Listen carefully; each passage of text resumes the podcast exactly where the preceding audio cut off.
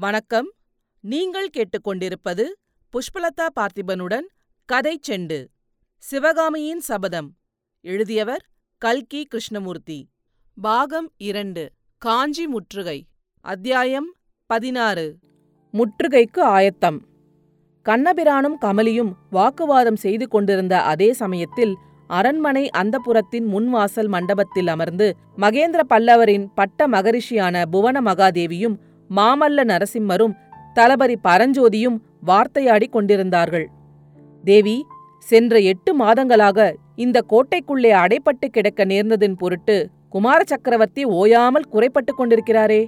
அவர் குறைப்படுவதற்கு காரணம் ஒன்றும் இல்லை.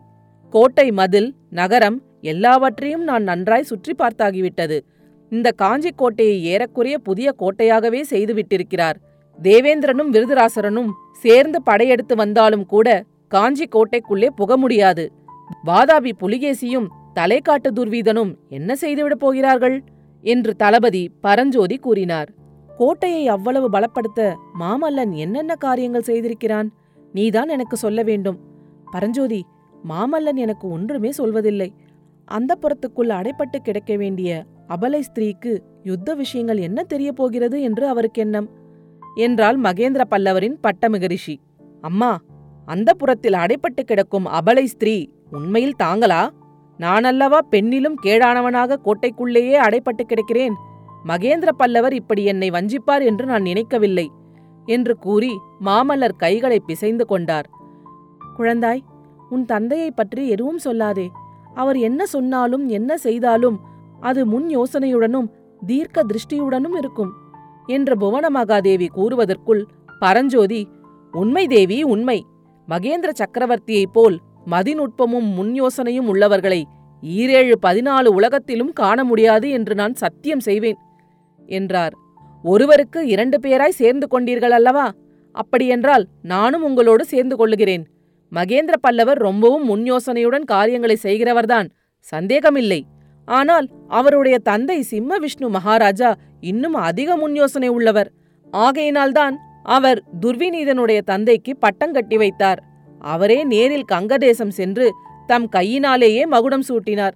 அந்த காரியத்துக்கு எவ்வளவு நன்றாய் இப்போது துர்விநீதன் நன்றி செலுத்துகிறான் பாருங்கள்.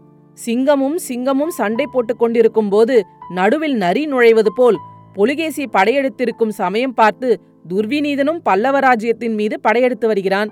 அவசர அவசரமாக எங்கும் ராத்தங்காமல் துர்விநீதன் தன் சைன்யத்துடன் வந்து கொண்டிருக்கிறான். இது தெரிந்தும் நான் இந்த கோட்டைக்குள்ளே அடைந்து கிடக்க வேண்டியிருக்கிறது. நீங்கள் சக்கரவர்த்தியின் மதிநுட்பத்தையும் தீர்க்க ஆலோசனையும் பற்றி பேசுகிறபோது எனக்கு உடம்பெல்லாம் பற்றி எரிகிறது என்று மாமல்லர் கூறுகையில் அவருடைய கண்கள் நெருப்புத் தணலைப் போல் சிவந்து தீப்பொறியை கக்கின. குழந்தாய் மீனாக நொந்து கொள்ளாதே. கங்கபாடி அரசனின் நன்றியற்ற துரோகச் செயலை நினைத்தால் எனக்கும் கோபமாய்தான் இருக்கிறது. அதற்கு என்ன செய்யலாம்? எதற்கும் காலம் வர வேண்டுமல்லவா? என்றாள் புவனமகாதேவி. தேவி துர்விநீதனுக்கு தக்க தண்டனை கொடுக்க இதற்குள்ளாகவே சக்கரவர்த்தி திட்டம் போட்டிருப்பார். சந்தேகமில்லை என்றார் தளபதி பரஞ்சோதி. சக்கரவர்த்தி திட்டம் போட்டிருப்பார் அதை நிறைவேற்றவும் செய்வார். ஆனால் நான் ஒருவன் எதற்காக யுவ மகாராஜா குமார சக்கரவர்த்தி மாமல்லன் முதலிய பட்டங்களை சுமந்து கொண்டிருக்கிறேன்? அம்மா பாரத கதையில் வரும் உத்தரகுமாரனை விட கேடானவனான ஒருவன் உண்டென்றால் அவன் நான்தான். உத்தரகுமாரனாவது போர்க்களத்துக்கு போய்விட்டு திரும்பி ஓடி வந்தான் நானோ அரண்மனையை விட்டு வெளிக்கிளம்பவே இல்லை. மகாபாரத கதையை எழுதியது போல் இந்த காலத்து கதையை யாராவது எழுதினால் என்னுடைய வீரத்தையும் தீரத்தையும் எவ்வளவு பாராட்டுவார்கள்? ஆனாலும் நான் சாந்தமாக இருக்க வேண்டும் என்று நீங்கள் இருவரும் சேர்ந்து உபதேசிக்கிறீர்கள் என்று கூறியபோது வீரமாமல்லரின் கண்களில் நீர் ததும்பி நின்றது. அவருடைய முகத்தை நேருக்கு நேர் பார்க்க முடியாதவராயிருந்த பரஞ்சோதி சக்கரவர்த்தினியை நோக்கி தேவி பல்லவகுமாரர் தம்மை உத்தரகுமாரனுடன் ஒப்பிட்டுக் கொள்வது கொஞ்சமும் பொருத்தமாயில்லை. மற்ற எல்லாரும் போருக்கு போனபோது உத்தரகுமாரன் என்ன செய்து கொண்டிருந்தான்? தன்னுடைய தங்கை உத்தரகுமாரி நாட்டியம் கற்றுக்கொள்வதை பார்த்து கொண்டு காலம் கழித்தான். மாமல்லர் அப்படி காலம் கழிக்கவில்லையே என்றார். இவ்விதம் அவர் சொல்லி வருகையில் மூன்று பேருக்கும் சிவகாமியின் நாட்டியக்கலை விஷயம் ஞாபகம் வந்தது. மாமல்லரின் முகம் சுருங்கியது. பரஞ்சோதி தாம் நடனக்கலையை பற்றி பிரஸ்தாபித்தது உசித தவறு என்பதை உணர்ந்து கொண்டு மேலும் யுத்தம் இன்னும் ஆரம்பமாக கூட இல்லையே. மகாபாரத யுத்தத்தை காட்டிலும் எத்தனையோ மடங்கு பெரிய யுத்தம் இனிமேல்தானே நடக்க இருக்கிறது. மாமல்லர் வீர செயல்கள் புரிவதற்கு இனிமேல்தானே சந்தர்ப்பங்கள் வரப்போகின்றன என்றார். போதும் போதும். எத்தனை யுத்தம் நடந்தால்தான் என்ன? எப்பேற்பட்ட சந்தர்ப்பம் வந்தால்தான் என்ன? அப்பா என்னை இந்த கோட்டைக்குள்ளேயே பூட்டி வைக்க மாட்டார் என்பது என்ன நிச்சயம்? என்று மாமல்லர் கொதிப்புடன் கேட்டார். புதல்வனின் மனநிலையை கண்ட அன்னை பேச்சை மாற்ற திரும்பி பரஞ்சோதி கோட்டையை பத்திரப்படுத்துவதற்கு மாமல்லன் செய்திருக்கும் காரியங்களைப் பற்றி நீ ஒன்றும் சொல்லவில்லையே? என்றாள். தேவி நமது கோட்டை மதிலைச் சுற்றியுள்ள அகழியை தாங்கள் பார்த்திருக்கிறீர்கள் அல்லவா? ஆமாம் எட்டு மாதங்களுக்கு முன்னால் பார்த்திருக்கிறேன். சக்கரவர்த்தி புறப்பட்டு சென்ற பிறகு நான் அரண்மனையை விட்டு வெளிக்கிளம்பவே இல்லை. நானும் எட்டு மாதங்களுக்கு முன்பு பார்த்ததுதான். முன்னே பார்த்தபோது சிறு கால்வாய் மாதிரி இருந்தது. இப்போது பார்த்தால் சமுத்திரம் மாதிரி அலைமோதிக் கொண்டிருக்கிறது. எங்கே பார்த்தாலும் முதலைகள் வாயை பிளந்து கொண்டு காணப்படுகின்றன.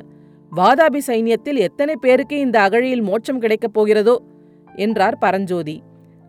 அகழியில் அவர்கள் இறங்கினால்தானே? பாலங்கள் அமைத்துக் கொண்டு வந்தால் அல்லது படகிலே வந்தால்?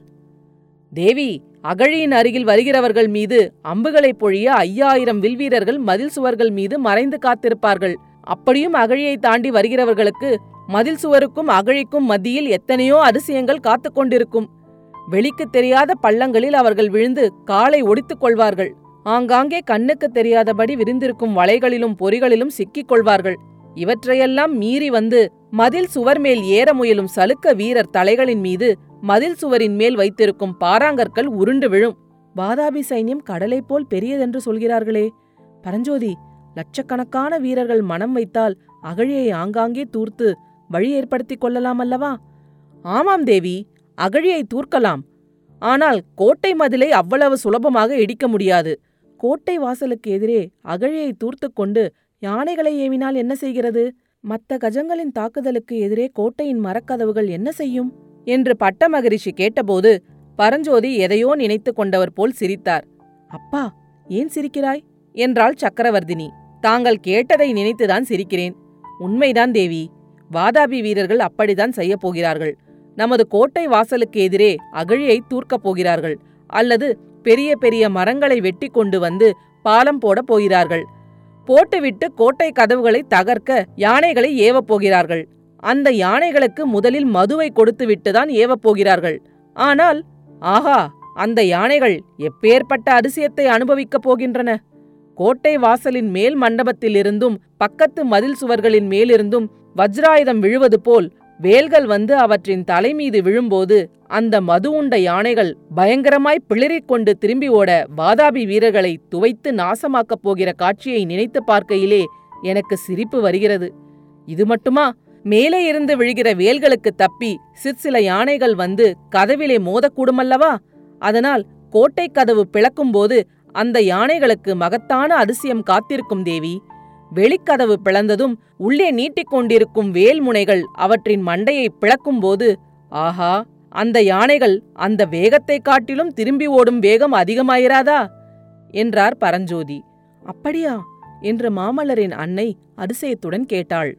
அதுவரையில் மௌனமாயிருந்த மாமல்லர் அப்போது சம்பாஷணையில் சேர்ந்து ஆமம்மா ஆனால் இந்த ஏற்பாடுகளுக்கெல்லாம் மூல காரணம் யார் தெரியுமா?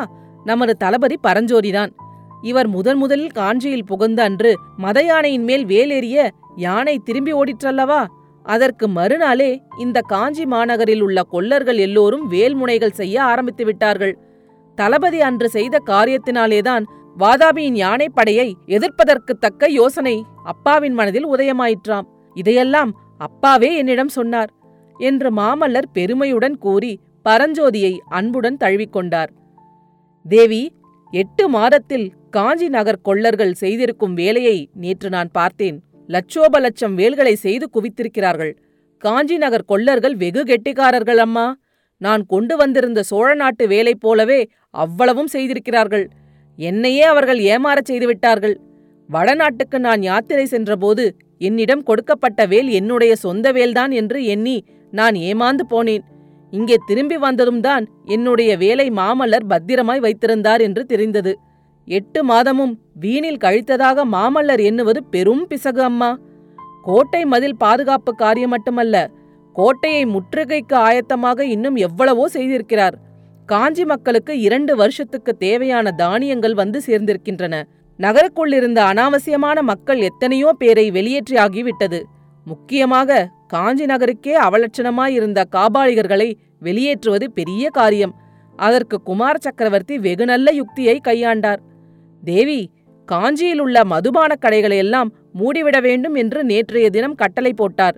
இன்றைக்கு அவ்வளவு காபாலிகர்களும் கையில் மண்டை ஓட்டையும் மாட்டுக்கொம்பையும் எடுத்துக்கொண்டு வடக்கு கோட்டை வாசல் வழியாக போய்விட்டார்கள்.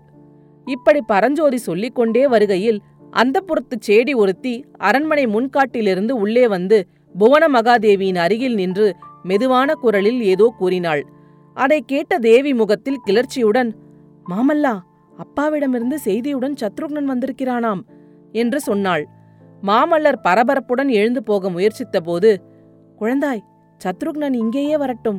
செய்தி என்னவென்று நானும் தெரிந்து கொள்கிறேன். என்றாள் அன்னை. அடுத்த அத்தியாயத்தில் விரைவில் சந்திப்போம். கதைச்செண்டு பற்றி உங்கள் நண்பர்களிடமும் உறவினர்களிடமும் பகிரவும். உங்கள் கருத்துக்களை கமெண்ட்டுகளில் பதிவிடுங்கள். உங்கள் கருத்துக்களை கேட்க ஆவலுடன் காத்துக் கொண்டிருக்கின்றேன். நன்றி.